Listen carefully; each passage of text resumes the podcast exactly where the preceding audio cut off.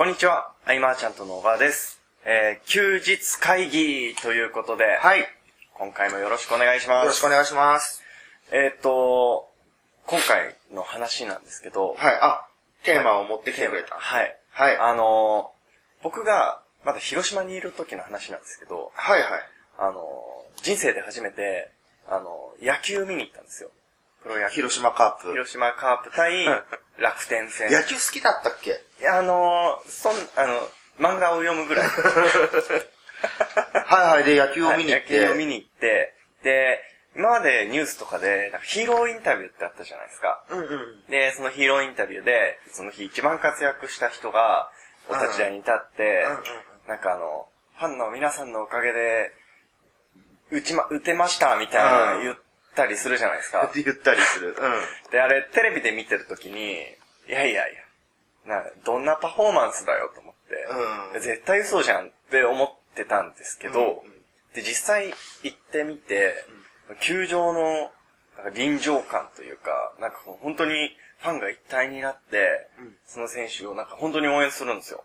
うん。で、なんというか、その、その場の空気というか、なんだろう。臨場感。臨場感に押されて、パワーが出るみたいなのってなんか、あ、本当にあるのかもしれないな。あると思うよ。うんあの、で僕がセミナーではい、直接伝えた方が響く人がすごく多いでしょ。はいはいはいで、あ、じゃあこのセミナーはすごい響いたから、はよし、じゃあ動画で配ろうと。うんうん。すると、はい。思ったほど、そのなん、ライブ感みたいなのはい。は、はい。すごい大事だようね。ん。そこで伝わる。だから、はい。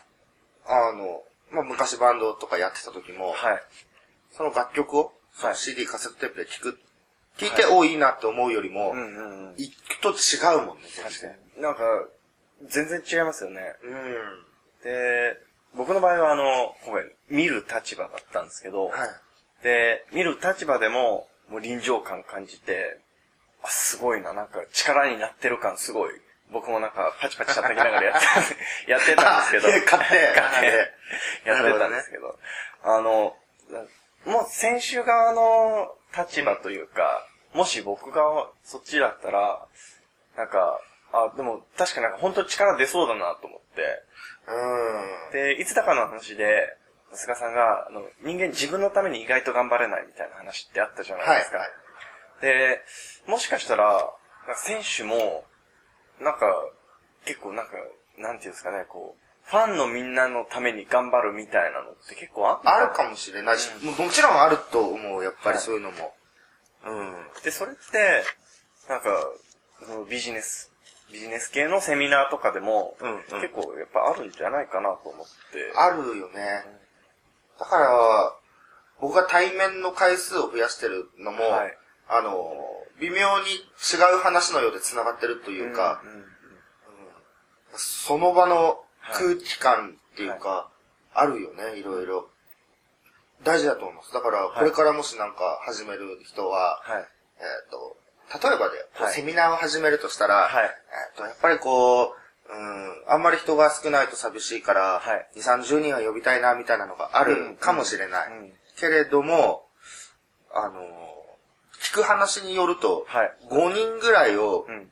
毎月呼んで、はい。週に1回、2週間に1回ぐらい、はいもう5人限定なんですよ。はい。それで、えっと、5人のうちの3人から4人がはいはい制約していくような、うんそんなビジネスで、えっと、バーンと表に立たずとも、はいずーっとこう安定してる人もいるわけですよね。へ臨場感というか、ライブ感というか、うん、それは、まあ、規模が膨れれば膨れ上がるほど、はいこう全体の一体感みたいなのも出てくると思う。けれども、はい。はい。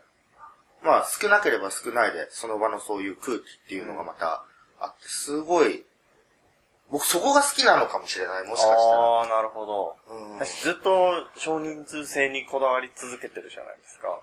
そうま。あ、あのー大量の、はい。僕にものすごい力があれば、はいはいそれはもう100人、200人、300人、500人をうん一気に抱えてみたいな。はい。絶対無理。だから、もう対峙できる時間がもう限られているとなると、はい。絶対そうじゃないですか。あの、うんうんあんま絶対対応しちゃいけないですけど、はい。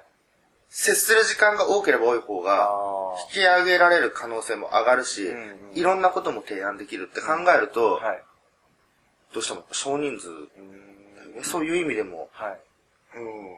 あの、あなんというか、今のトレンドというか、うん流れとして、塾って結構流行ってるじゃないですか。うん。で、それって、まあ、なんていうか、うん十万、うん千みたいなやつで、まあ、ある程度数を抱えて、で、全体に対してっていうのが結構メインなような気はするんですけど、うん。うん。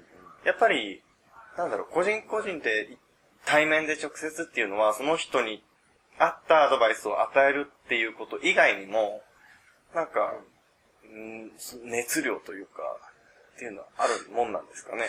まあ、それは塾、僕が塾生だったら、はい。ね、あの、募集があるじゃないですか。はいはい見て、本人から教わりたいですよね。あー、なるほど。今は本人から教われるのもすごく少ない。あー。うちの、まあ、サポート陣がっていううんうんうん。流れ。これ、いうのは僕はやっぱり興味持たないというか、あー、なるほど。うん、まあ同じ仕組みシステムをはい提供してくれるのかもしれないけれども、うんうんうんうんその本人を知りたくてっていう部分もあったりもして、うんうんうん。あるね、なんかね。え、じゃあもし、もし、すごい仮の話ですよ。もし、今、菅さんが、なんか塾をやるとしたら、どういう形になります？ああ、やらないよね。やるとしたら、はい。あれですよ、あの、対面ですね。基本あは、ーはい基本は対面で、はい。あとはまあ履歴が残るんで、うんまあ個別でチャットワークで、はい。あの、相談をはいメモ帳代わりに上げてもらうっていうのはやってもらおうかなと。うんうんあの、メールで相談すると、はい。なんか、天気の話して、はいなんか結びの言葉とか、ちょっとかなり大変で、うんうんメールって敷居が時に高い。わけですよね。うんうんうん。だけど、なんかメモ代わりに、はい。なんかわからないことを上げていくとか、調べたことをどんどん書き込んで上げてってもらうとか、はい。そういう風にしてこう、二人だけのはいチャットワークの世界っ。ていうのは大事にしたいなとは。うーん。極力はい、会いたいっすよね、やっぱり。うん。うんうんあのー、効果の話で、まあ、対面が一番効果があって、で、次になスカイプ、電話、で、さらにその次にメールみたいな話って、まあ前にもありましたし、まあイメージもしやすいと思うんですけど、なんかこう、なんかまあ多分体験した人しかわからないものだとは思うんですけど、うん。あ、まあ、その空気感的なもので言えばそうかもしれないけど、はい、普通なところではい。考えてみると、メール一通一通の往復よりも電話の方がみたいな。ああ、早い、早いってことですか？あの、電話の方がキャッチボールが早い。はいこうやって次々と会話が成立したりとか、はい対面であれば、はい。その場でなんかガサッとこう、例えば資料を持って書いて見せてとか、ビデオ会議とかでもできるのかもしれないけど、はい、はい。伝えられることのボリュームと密度が。変わってくるかなっていうのは、ううんん。なるほそうですね。うん、少人数制。ど。密度。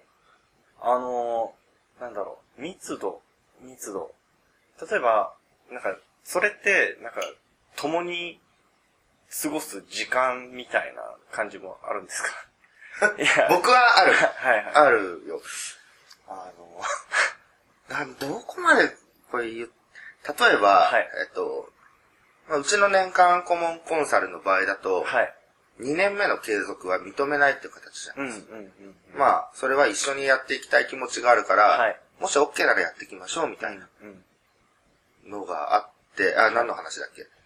えっと、飛んだ。密度の話。ああ、密度の話。はい。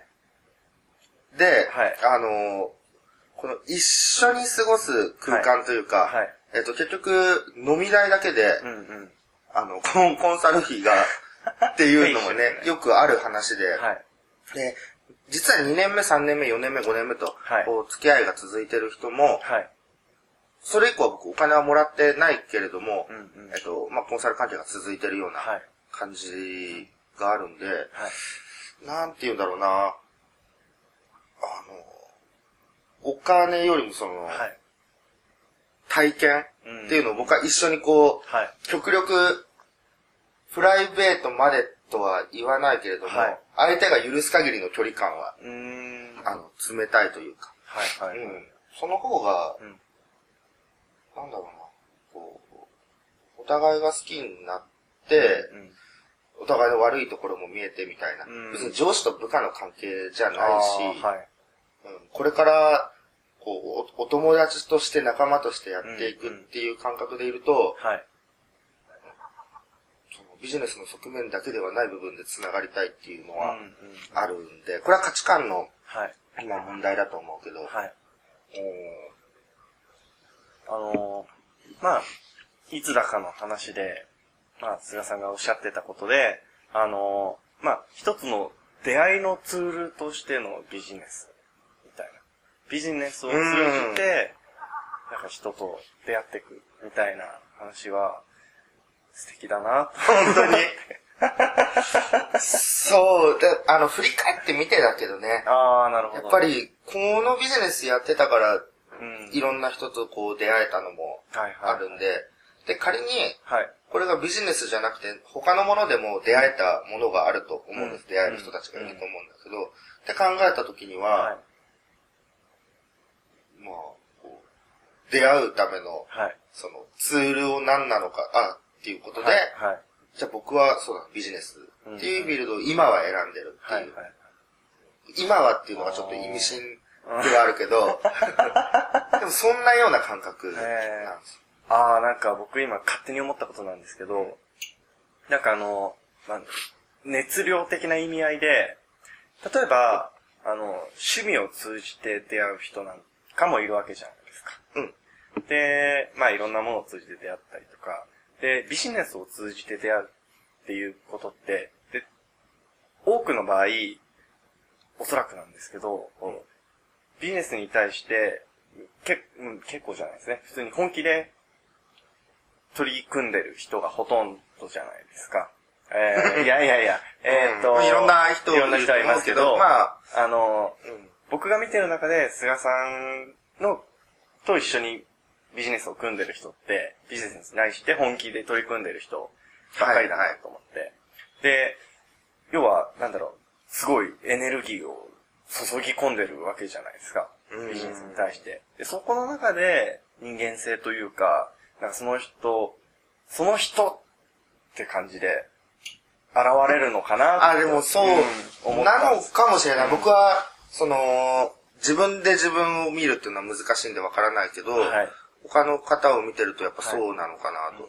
なんかビジネスっていうコミュニケーションうん、うん。ツール例えば、はいビジネスじゃなかったとしたら、はいなんか共通の趣味で盛り上がる時のこのはいはいはい会はい。話というか、うんうんそういう中で培ってってるのかもしれない。うんうんうん。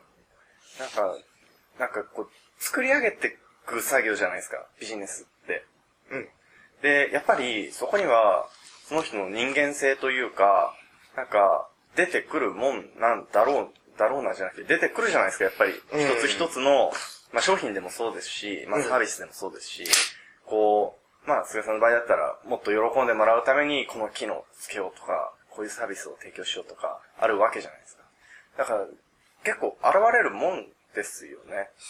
あとビジネスを、はいこれまだ時間大丈夫なんですか、えー、大丈夫ですよ。はい。ビジネスを最初にやってた時、はいもう商品初めて売った10年以上前はいは、まあ、喜ばれたいってもちろんあったわけですけど、あの時はね、はいもう嫌われるのが怖いっていうのがすごかったんですへー。